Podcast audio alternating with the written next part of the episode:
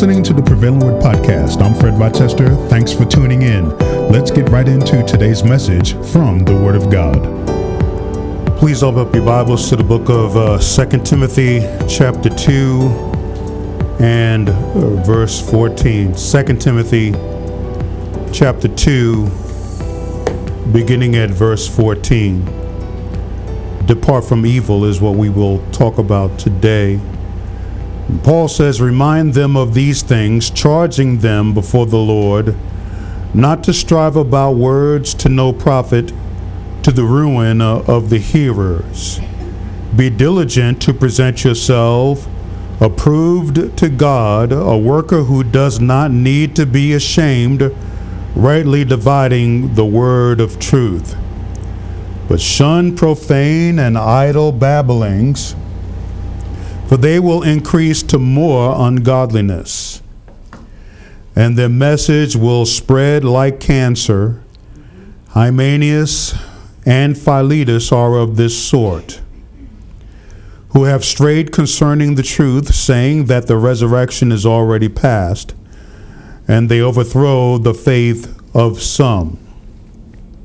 Nevertheless, the solid foundation of God stands, having this seal: the Lord knows those who are his, and let everyone who names the name of Christ depart from iniquity. Father, we thank you that your word tells us that all scripture is given by inspiration of God and is profitable for teaching, for reproof, for correction, for instruction in righteousness, that the man of God may be thoroughly furnished unto every good work. We thank you, Lord, that the word of God is alive and powerful and sharper than any two-edged sword, piercing even to the dividing asunder of soul and spirit, the joints and marrow, and as a discerner of the thoughts and intents of the hearts.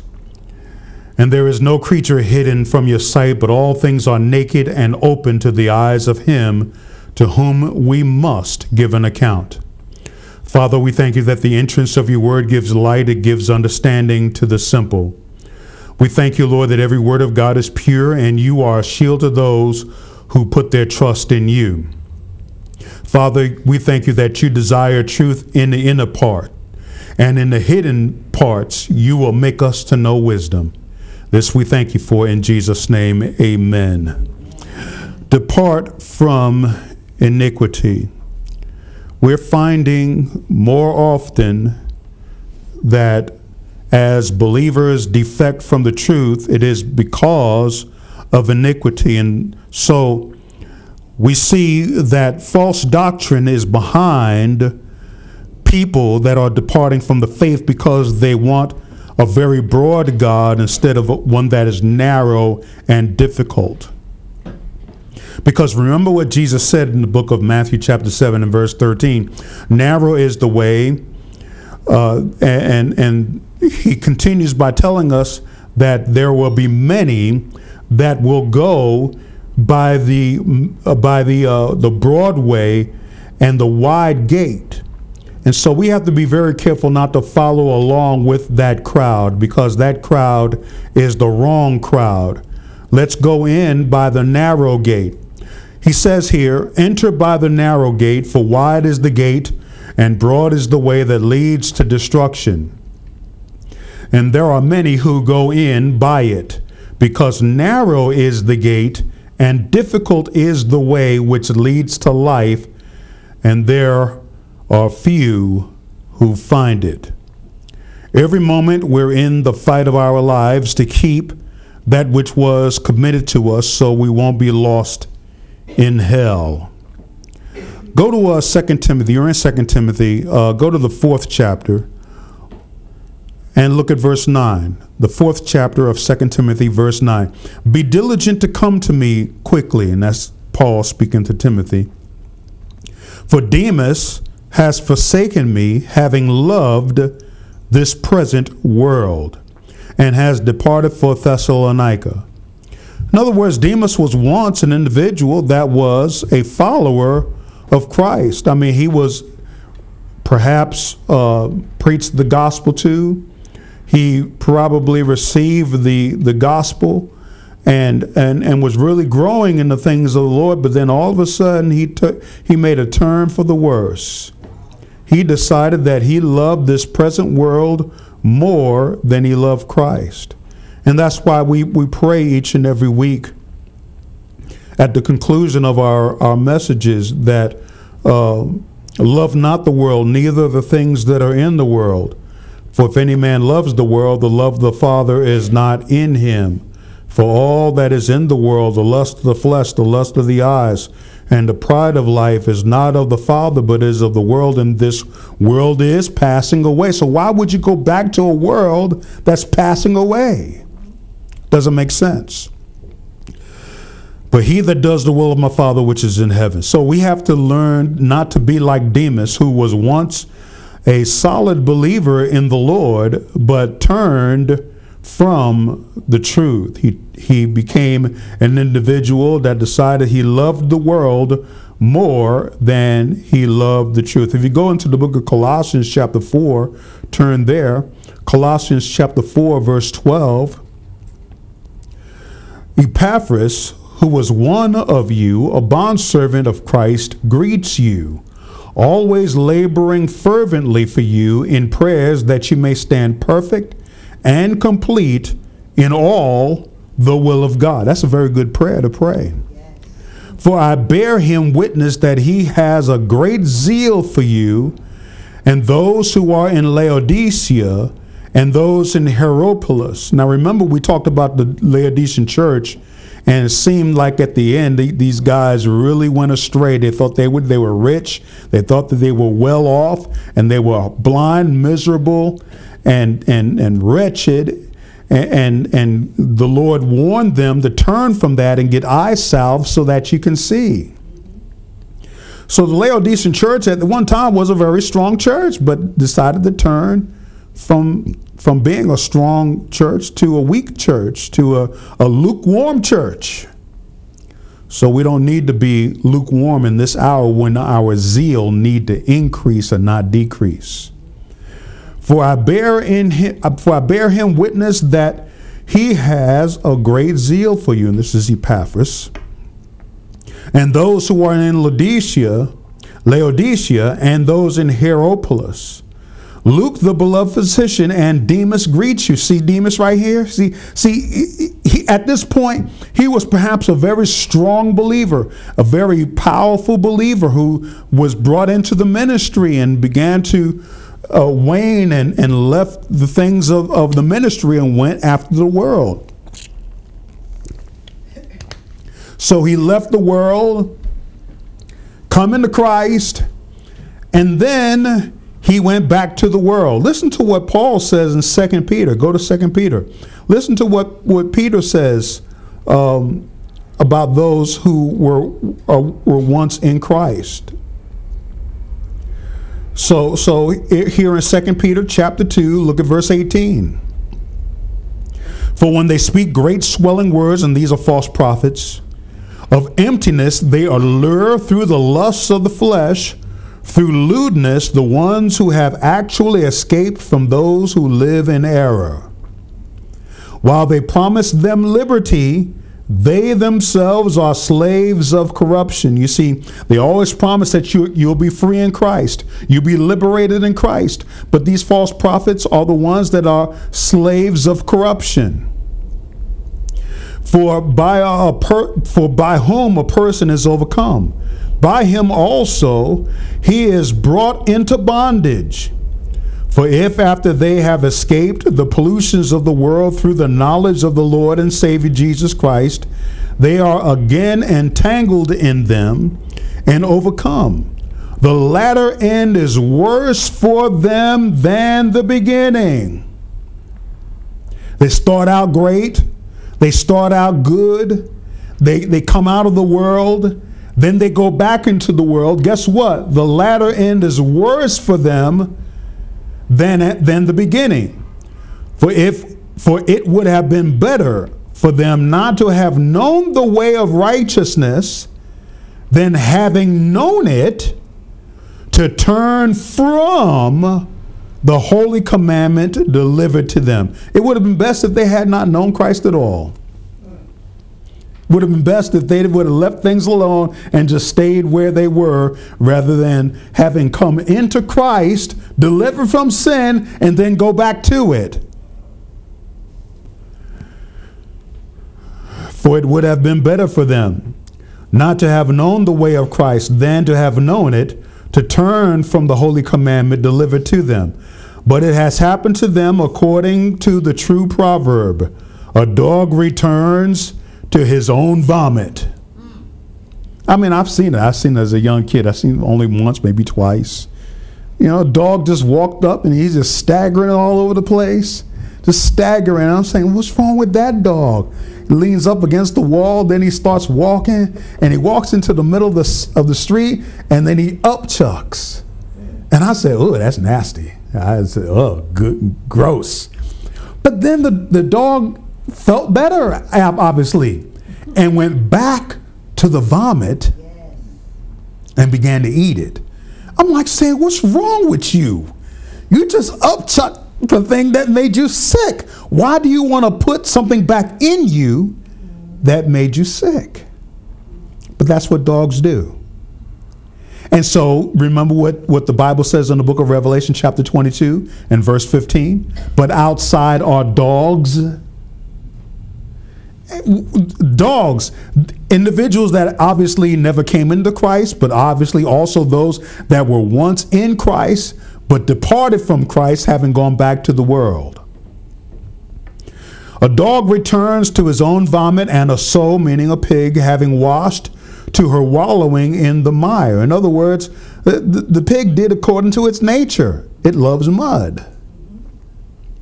So that's what happens when individuals come out of the world, come into Christ, and then the things of this world begin to be attractive to them again, and they go back into the world, just like a dog goes back and eats vomit.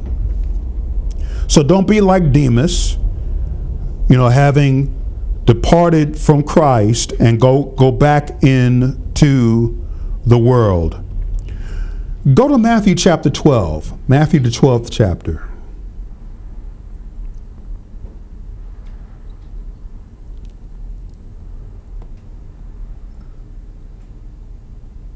Look at verse 43. Matthew chapter 12, beginning at verse 43. When an unclean spirit goes out of a man, he goes through dry places seeking rest and finds none. Then he says, I will return to my house from which I came. And when he comes, he finds it empty, swept, and put in order. Then he goes and takes with him 7 other spirits more wicked than himself. And this is talking about people that were delivered from demons. And all of a sudden, the demons go back to the house that was cleaned up. And they enter and dwell there. And the last state of that man is worse than the first. So shall it also be with this wicked generation. In other words, the demons are cast out. They're cleaned up, but they don't put Christ in there. They don't develop a relationship with the Lord in terms of honoring and obeying his word, which is the commandments of the Lord. And as a result, the demons, they come back and bring 7 other spirits more wicked than himself. You mean that there are demons that are more wicked than other demons? Absolutely. Remember what Paul taught in the book of Ephesians chapter 6. That there are principalities, powers, rulers of the darkness of this world, wicked spirits in heavenly places. So there is an empire, if you will, a order of rank, if you will, of demons that are more wicked than themselves. And that's what happens. The world becomes more attractive. The things of this world. I mean, Satan deceives you like he deceived Eve. God is withholding good and knowledge from you. You know, you're missing out.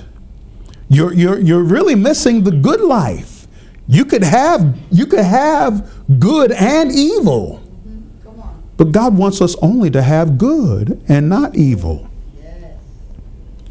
A lot of people, they say, well, why does God allow evil? Well, you got to look at it from the perspective of the Bible. And when God told Adam, of the trees of the garden you may freely eat, but of the tree of the knowledge of good and evil you shall not eat of it, for in the day that you eat of it you shall surely die. So God wasn't withholding anything from Adam. God just told Adam not to eat of the tree of the knowledge of good and evil, for in the day that you eat of it, you shall surely die. Simple rule. But Satan decided to go the short route, deceive Eve to get to Adam. But you see, Adam wasn't the only target. Both of them were the target. We can't blame just Eve, and we can't blame just Adam. We blame them both. They're both responsible for the evil that was brought into the world. Romans chapter 5 and verse 12 is very simple. That by one man's sin death came, and so death passed upon all men, for all have sinned, because Adam and Eve were one flesh. Remember what God told them in the second chapter of Genesis, and the two shall be one flesh. So the target just wasn't Adam, and it just wasn't Eve. Although, we do have to say that Eve was deceived. Mm-hmm. Come on. Adam didn't do his job in kicking the serpent out. Didn't do his job. And the combination of the two brought all this evil into the world. Lately, in the last several days, there has been storms around the world that some people are not privy to. China has gone through two typhoons. Japan has gone through the second typhoon that went through. I mean, just mayhem and confusion all over the place. There's a storm down in the Baja California. You know, the Baja Peninsula, which separates Baja California from Mexico, and it's going up into the southern portions of California, and they're going to experience rain like they've never seen before. You have to remember that there has been a drought for several years, and now they're about to get pounded by these waters, and it's going to be ugly. Recently on the East Coast, in Rhode Island and in Massachusetts, there's been storms that have come through that have taken lives and destroyed property. Down there in North Carolina, Durham, North Carolina, the storm came through from west to east and really poured water, a large amount of water upon the area. And so we're seeing these record rainfalls for a reason. And so, you know, we do pray for God to have mercy. We you know, nobody wants to go through that and lose lives. But I will say this. It's a wake-up call. It should serve as a wake-up call to the world to get saved before you get taken out by the storms, to come to Christ. We don't want to see it like that. We don't want to see it that way, but you have to remember Noah's flood, and you also have to remember Sodom and Gomorrah. So, you know, while we do ask the Lord for mercy, we also pray that people would preach the gospel to them, share the gospel with them, and that they would turn from their sins and place faith on Christ alone. So, believers that are ineffective in their witness or letting their light shine and be salt in the earth haven't departed from evil. How does salt lose its flavor? Go back to the 5th chapter of Matthew.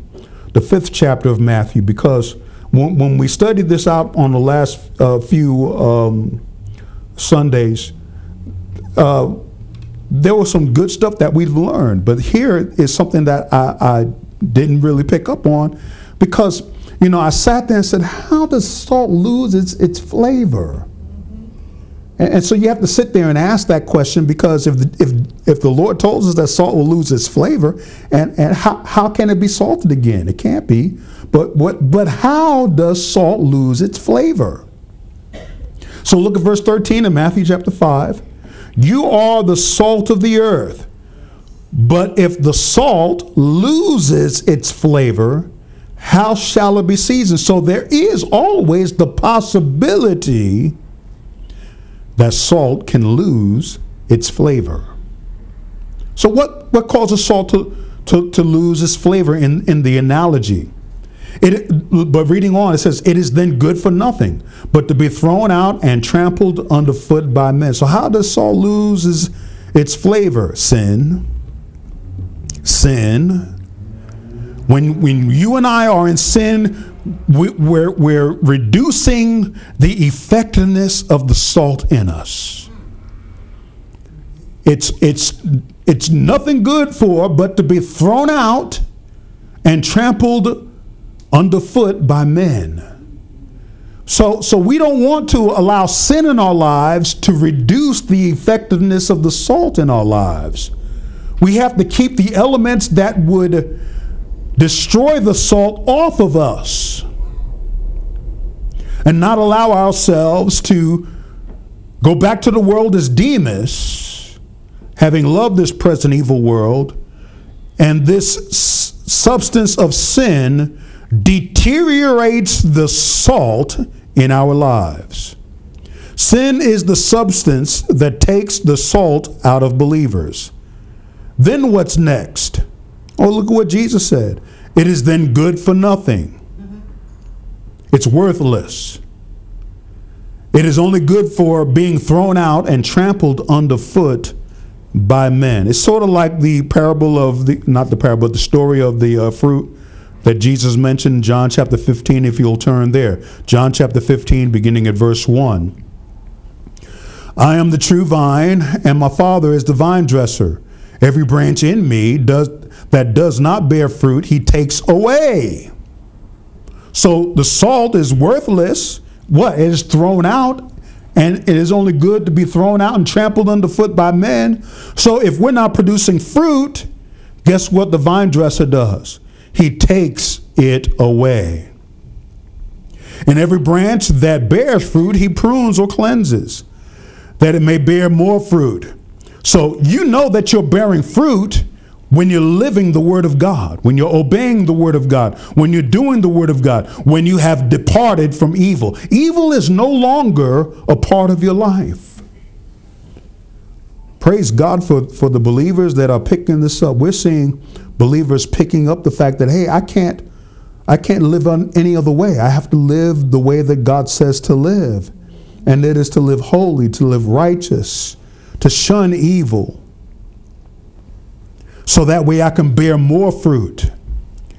You are already clean because of the word which I have spoken to you. And this is a take from Ephesians chapter 5, verse 20 through 22, starting there, when Jesus talks about that a husband is to love their wives as Christ loved the church and gave himself for it, and that the word is the cleansing power. You know, the bride is going to come as a clean bride, not a dirty one. And so, in fact, let's go there, Ephesians chapter 5, because, you know, here we see in the passage that he will cleanse or prune the fruit. So here in Ephesians chapter 5, look at verse 22. Wives, submit to your own husbands as to the Lord, for the husband is the head of the wife, as also Christ is head of the church, and he is the Savior of the body. Therefore, just as the church is subject to Christ, so let the wives be to their own husbands, rather, in everything. Husbands, love your wives, just as Christ also loved the church and gave himself for her, that he might sanctify. Now watch this. Here's the prophetic aspect of this. That he might sanctify and cleanse her with the washing of water by the word.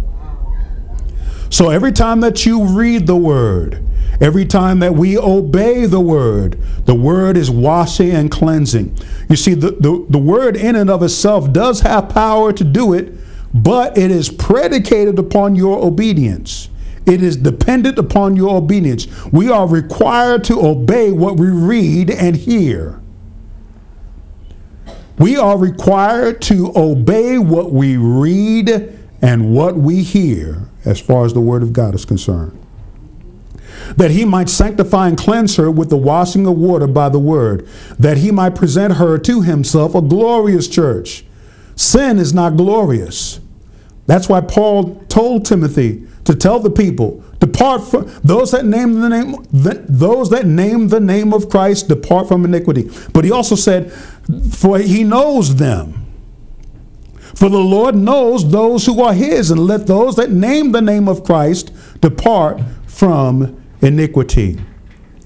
That he might sanctify and cleanse her with the washing of water by the word, that he might present her to himself a glorious church, not having spot or wrinkle. Can we see the importance?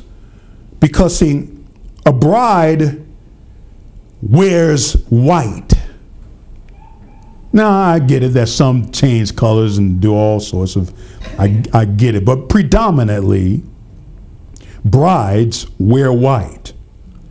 And it must be without spot or wrinkle or any such thing.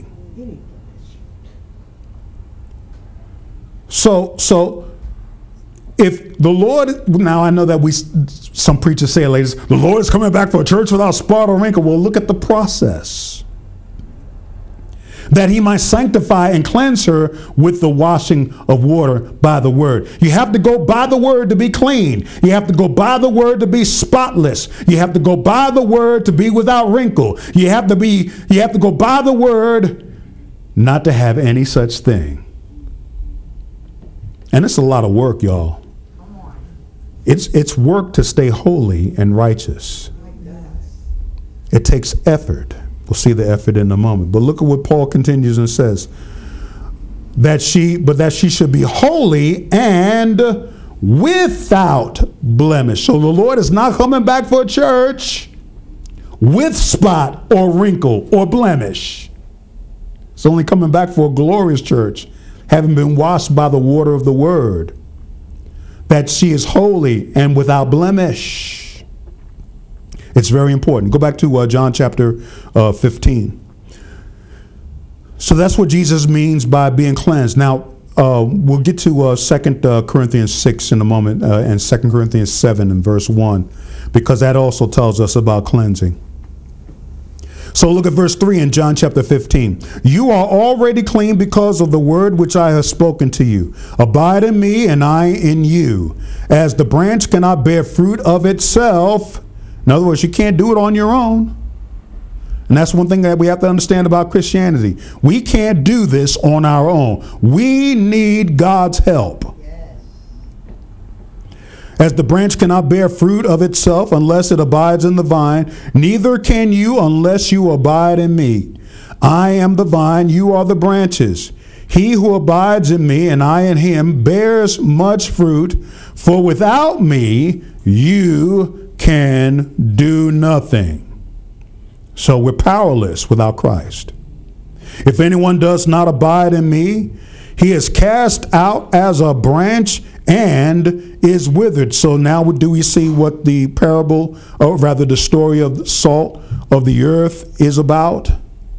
When we lose our salt, then it is good for nothing but to be trampled underfoot and to be thrown out.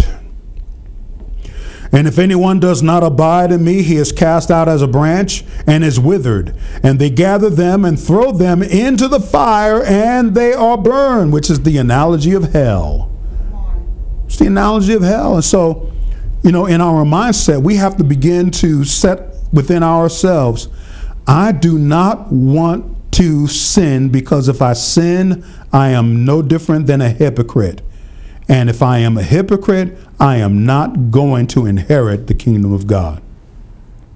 Hypocrites will not inherit the kingdom of God, period. You can't tell others to come out of sin and you're in sin yourself. You have to depart from iniquity. Again, what Paul said. He said, the Lord knows those who are his, and let those that name the name of Christ depart from iniquity. Say goodbye, sayonara. Had enough. We didn't have a good time. I'm not going to see you later. Au revoir. Goodbye. Hit the road, Jack, and don't you come back no more, no more. Tell sin, you're done. It's over. You're through. You're not telling me what to do in my life anymore. Because I do not want to be that one individual that haven't heard the knowledge of the truth and have gone back like a dog to vomit. If anyone does not abide in me, he is cast out as a branch and is withered. And they gather them and throw them into the fire, and they are burned. See, a lot of, and that's what I've done too in my life. I thought that, God does give forgiveness, all I got to do is ask the Lord to forgive. And I just kept this revolving door open, just kept it going, kept going round and round and round and round, playing with the scriptures. Kept playing with the scriptures, assuming that I'm already good, that my name is written in heaven, that regardless of what I do, I'm going to get in. Once saved, always saved. It is impossible for the Lord to take my name out of the book, because, look, I made him Lord of my life. I repented, but I didn't. It was remorse. And just thought that I could keep this game going until the Lord says, the soul that sins, it shall die. And that's Ezekiel chapter 33. The soul that sins, it shall die. You see, those that know Christ abstains from sin. Do not allow sin to rule in its life. So I don't want to be gathered and thrown into fire and burned. Verse 7, you abide in me and my words abide in you. You will ask what you desire and it shall be done for you. So we need to learn how to abide in him, stay in him. We only read 1 John 1 and 9, which says that if we confess our sins, he is faithful and just to forgive us our sins and to cleanse us from all unrighteousness. But if you're going to use that verse, you got to use it in light of the book of Proverbs chapter 28 and verse 13.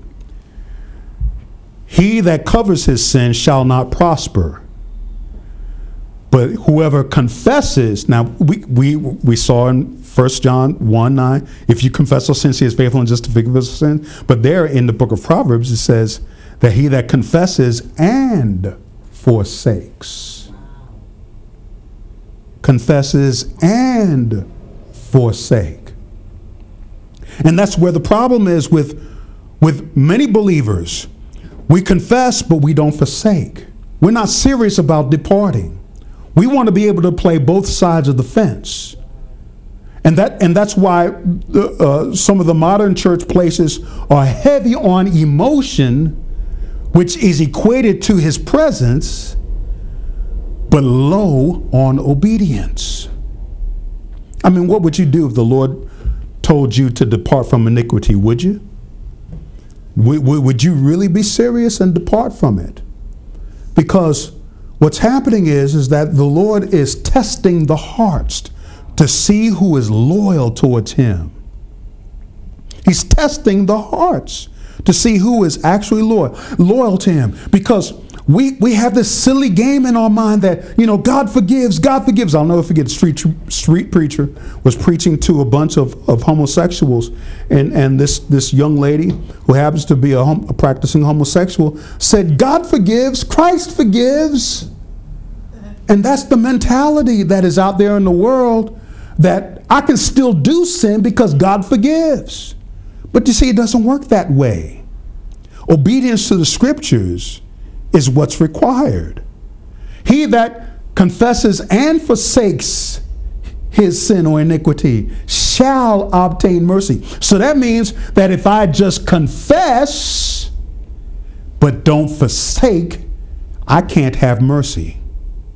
God will not give me mercy. It's when I confess and forsake sin that I obtain mercy, because God wants to know how serious you are with him. And the only way that he'll know that you're serious is when you have departed from iniquity. We only read 1 John 1:9, but we seldom venture past this verse to see the rest of its chapters. We may shout about 1 John 4:4, where it says that, we overcome. Greater is he that is in us than he that is in the world. How can you say that God is greater than he that is in the world when you're still working for the one that's in the world? You can't. You can't claim that greater is he that is in me than he that is in the world, if you're doing the works of the world. You're lying to yourself. And see, that's why, you know, the modern day preachers, they can't touch sin, preaching sin to the people, because they are in sin themselves. They're in sin themselves. They're liars. As much as they got all that music, got a big crowd, but you never hear them talk about sin, talk about departing from sin, calling sin what it is. They're liars. I mean, I wanted to try to be nice. I wanted to try to be nice to them. Maybe, perhaps they didn't get the memo, but they reject the memo. They reject the word. I was watching T.D. Jakes doing an interview. This interview was several years ago, not too far ago. Sitting down with the Huffington Post, which is a known left-wing homosexual book, a magazine that is online, not a book, but a magazine that's online. And the gentleman asked him a question. So do you think that the church accepts homosexuals?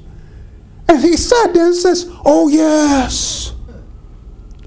We could find common ground, but the black church can find common ground with homosexuals. And I at one time I wanted to be nice about, oh well, you know, perhaps he's missing it, and all I can hear is liar. Mm-hmm. He's not telling the truth, because God already established the fact that homosexuality is a sin. He didn't change his mind. Remember what it says in the book of Malachi, chapter 3 and verse 6. I am the Lord, I change not. God did not change his mind. And James chapter 1 tells us that every good gift, in verse 17, every good gift and every perfect gift comes down from the Father of lights, in whom there is no variableness, neither shadow of turning. And then it says in the book of Hebrews chapter 6 that it is impossible for God to lie. So if God is good with the homosexuals now, that means that he changed. And guess what? God can't be trusted. God can't be trusted.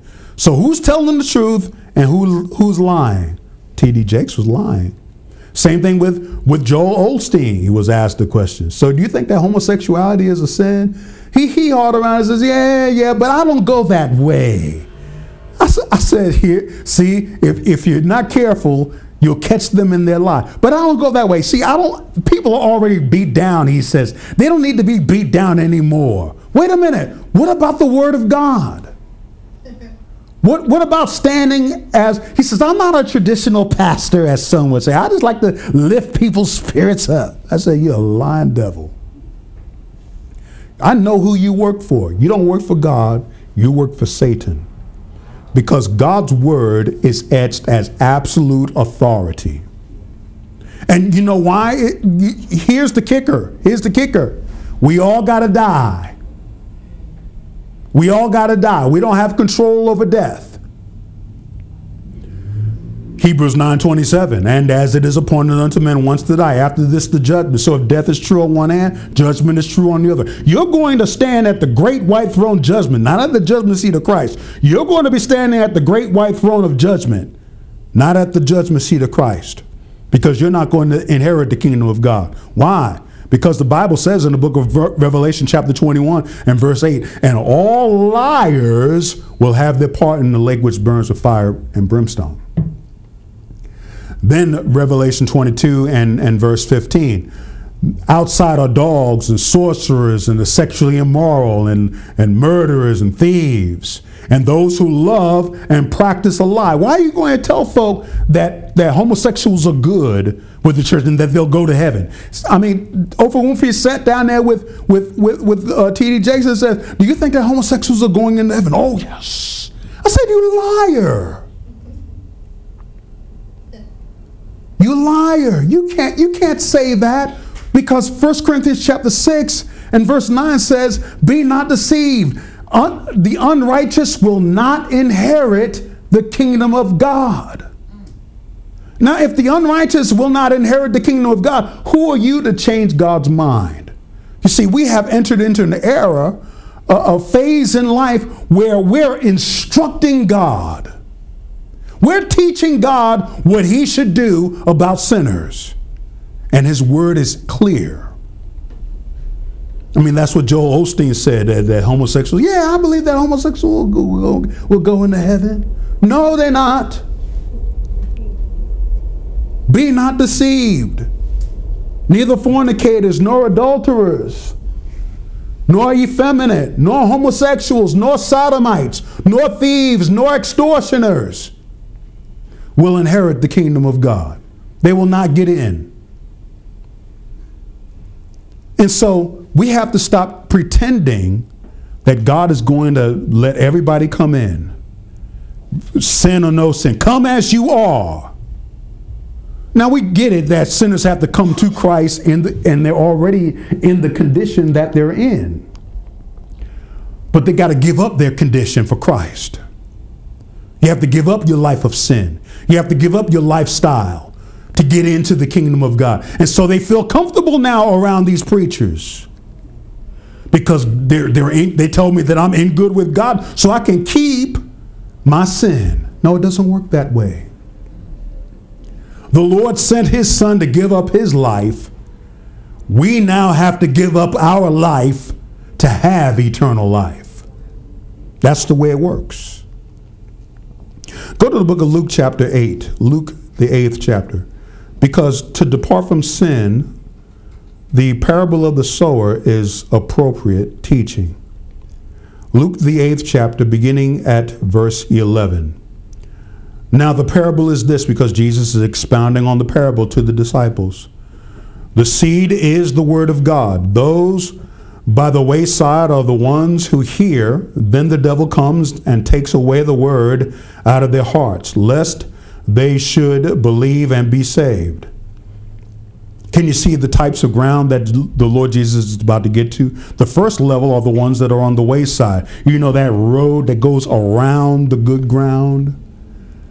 You have people that are standing on the outer fringes of the place of the ground where good ground is.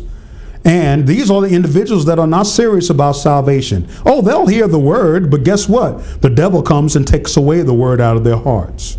In other words, they don't even put up a fight. They don't even put up a fight. They let the devil take the word or the seed of the word without a fight. And if they do fight for it, lest they should believe and be saved.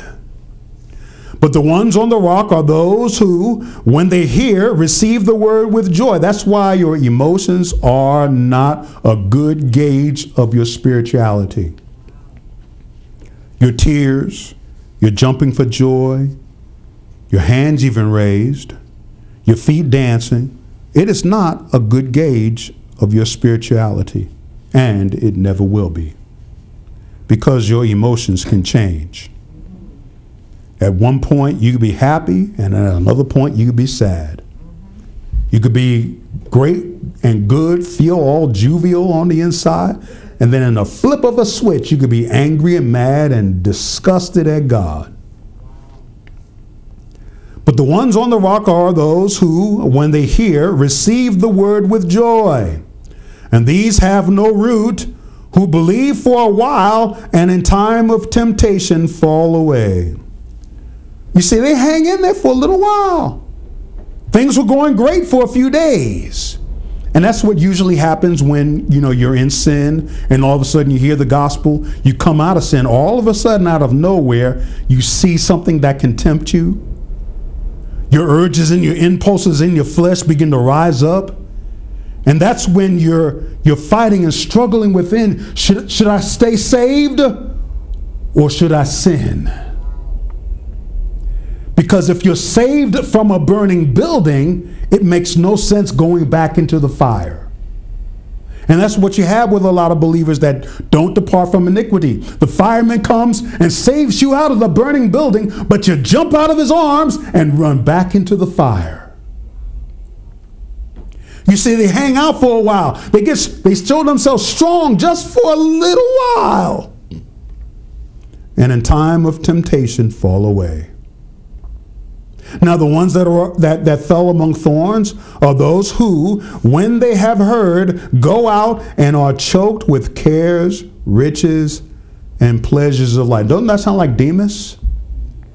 Having loved this present world, he loved the pleasures of the world. All he cared about was riches and pleasures. Now the word cares means struggles, things that you go through normally in life. Things that happen to you as a normal individual, that happens to everybody. But just because this happening to us is no excuse to abandon Christ. No excuse. And what happens? And they bring no fruit to maturity. Doesn't that tie in with the fruit that Jesus was speaking of in John chapter 15? You bring no fruit to maturity. In other words, they're premature. They're preemie.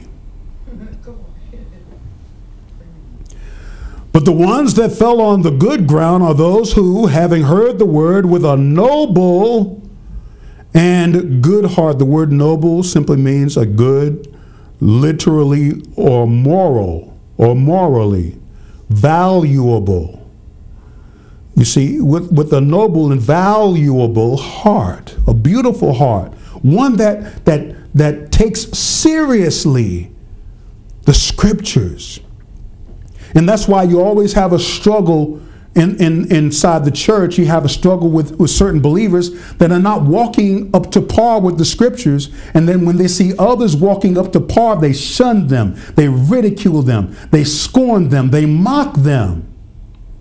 Now look, all you have to do is begin to obey the word of God on their level or the level where we're supposed to be in terms of Christ, and you got no issues. And you won't have to go after those who are perhaps walking a better Christian life than you are. Do better for you, for his glory. But the ones that fell on the good ground are those who, having heard the word with a noble and good heart, keep it and bear fruit with patience. So as a summary, they let those that are on the wayside, they let the devil take the word out of their hearts without a fight. Those that are on the stony ground are the ones when the word does not penetrate. That's what it means to be on stony ground. The word didn't penetrate. How many of you know that nothing can really penetrate anyway? If you throw a seed on the stone, it will not penetrate. And it's simply because of where you stand. If you're standing in the area where there's stones, guess what? It's not going to penetrate. The word doesn't penetrate. They receive the word with joy or emotion. It went that far. You heard something that tickled your fancy. You heard something that tickled your ear. You heard something that tickled your heart. But that's as far as it went. It only went as far as your emotions. I'm sorry, it didn't tickle your heart. It tickled your soul. It sounded so good. And that's why, you know, you never get caught up in the emotions of the preacher. You hear the truth of the word of God from the preacher, because that has more substance than the emotions of a way that the word is delivered. And that's why, you know, in certain settings, in certain churches, people are not readily hearing the word that is being preached. They're hearing the emotions that drive the preaching. They hear the emotions that drive the preaching, and they get caught up with the preacher emotionally, but there's no substance. You don't intend to obey the word of God. You don't intend to do what the scripture says. You intend to just have a good feeling after church. They receive the word with joy or emotion. Then they endure for a while, and then temptation comes.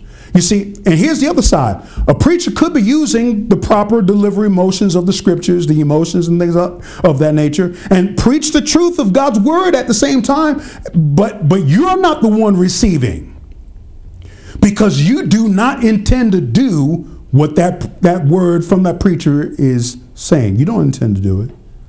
You intended to go to the liquor store.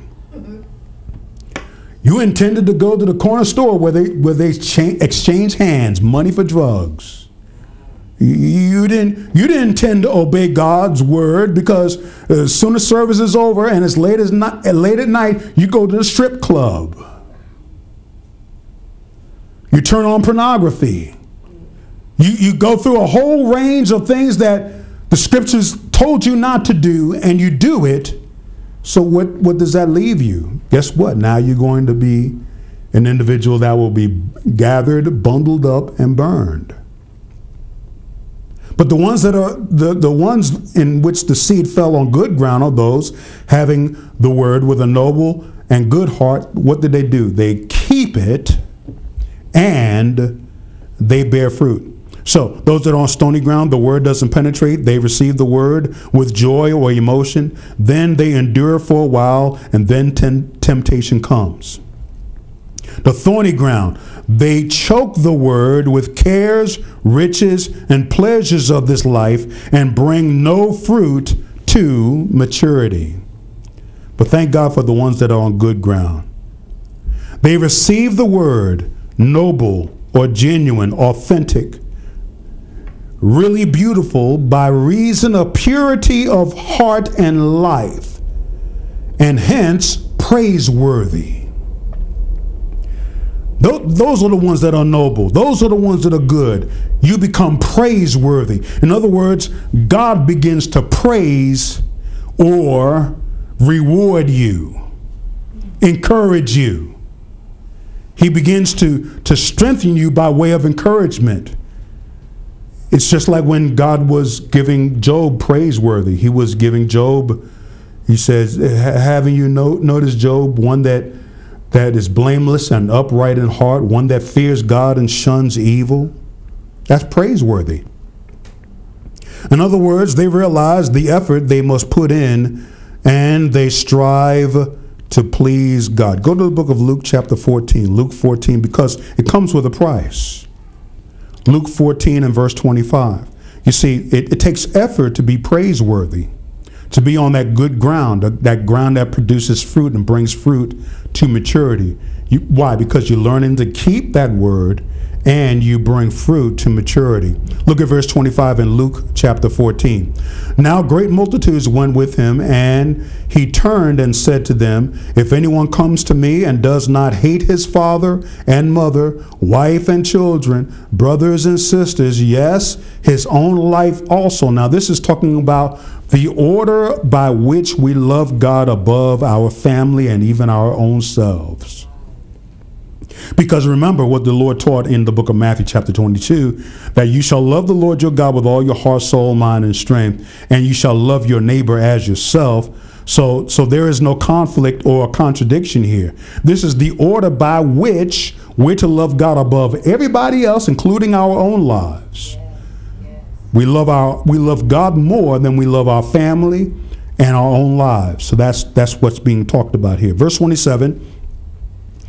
The rest of verse 26. Brothers and sisters, yes, and his own life also, he cannot be my disciple. If we don't love God more than our family and our own lives, we cannot be his disciple. We can't. It's an absolute. It's an absolute. Verse 27 there. Therefore, and whoever does not bear his cross and come after me cannot be my disciple. See, you don't carry a cross to show it to everybody else. You carry a cross because you're showing everybody else that you're going to die. You see, you're dead to sin but alive to God, as the Bible tells us in the book of Romans chapter 6. Verse 28, for which of you, intending to build a tower, does not sit down first and count the cost? Oh, I'm going to build a skyscraper. All right, how much it costs? Never mind the cost. I'm just going to build it. All right, go ahead and build it. Watch what happens here. For which of you, intending to build a tower, does not sit down first and count the cost, whether he has enough to finish it? Lest after he has laid the foundation, he got started, he laid the foundation, and is not able to finish. I mean, all around the city, you can see, you can readily see that they started building, but it sits there. And you're like saying, when are they going to finish? When are they going to finish? Well, they didn't have enough money. Great start. You know, they put up these big signs, apartment buildings, affordable housing, and then they don't finish. That's, we're like saying, where is it? It's just like that old lady back in where's the beef? You got the bread, but the bread is small, but where's the beef? So here, Jesus is giving us some instruction here. Look at verse 29. Lest after he had laid the foundation and is not able to finish, and all who see it began to mock him, saying, this man began to build and was not able to finish. Or what king going to make war against another king does not sit down first and consider whether he is able with 10,000 to meet him who comes against him with 20,000. I mean, that's an easy mathematical solution. I got 10, he got 20. Oh, let's negotiate. Because I know if you got 20 and I only got 10, I'm going to get wiped out. That's 2-to-1. Whether he is able to, with 10,000 to meet him who comes against him with 20,000, or else while the other is still a great way off, he sends a delegation and asks conditions of peace. In other words, hey, I'm about to get wiped out. Let's talk about this. So likewise, whoever of you does not forsake all that he has cannot be my disciple. That's why when Paul said, the Lord knows those who are his, and let those that name the name of Christ depart from iniquity. You see, you cannot be his disciple unless you're willing to depart from iniquity. So likewise, whoever of you does not forsake all that he has cannot be my disciple. We got to forsake all. That's what's required here. Because if we only forsake some, then it'll be just like this individual called the rich young ruler. In fact, go to the book of Matthew chapter 19. Matthew the 19th chapter. Look at verse 16. Matthew chapter 19 and verse 16. Now behold, one came and said to him, good teacher, what good things shall I do that I may inherit eternal life? So he said to him, why do you call me good? No one is good but one, that is God. But if you want to enter into life, keep the commandments. Keep and bring fruit to maturity. That's what we saw in the book of Luke chapter 8. Keep the commandments. He said to him, which ones? Jesus said, you shall not murder, you shall not commit adultery, you shall not steal, you shall not bear false witness, honor your father and mother, and you shall love your neighbor as yourself. The young man said to him, all these things I have kept from my youth. What do I still lack? Jesus said to him, if you want to be perfect, go sell what you have and give to the poor, and you will have treasure in heaven, and come follow me. But when the young man heard that saying, he heard the word, he went away sorrowful, for he had great possessions. In other words, he made a choice. Nah, Jesus, I'm not going to follow you. I'm going to keep my riches. Here is what we saw in the book of Luke. It says, forsake all, he cannot be my disciple. Depart from iniquity. You've been listening to the Prevailing Word Podcast. We're on Apple Podcast, Amazon Podcast, Spotify, and Spreaker. The Minister's Crucible and Prevailing Word Live is on YouTube. There's exclusive content for ministers of the gospel of the Lord Jesus Christ found at theministerscrucible.com. Follow Prevailing Word Ministries Incorporated and The Minister's Crucible on Facebook, Twitter, and Instagram. I'm Fred Rochester. Thanks for listening.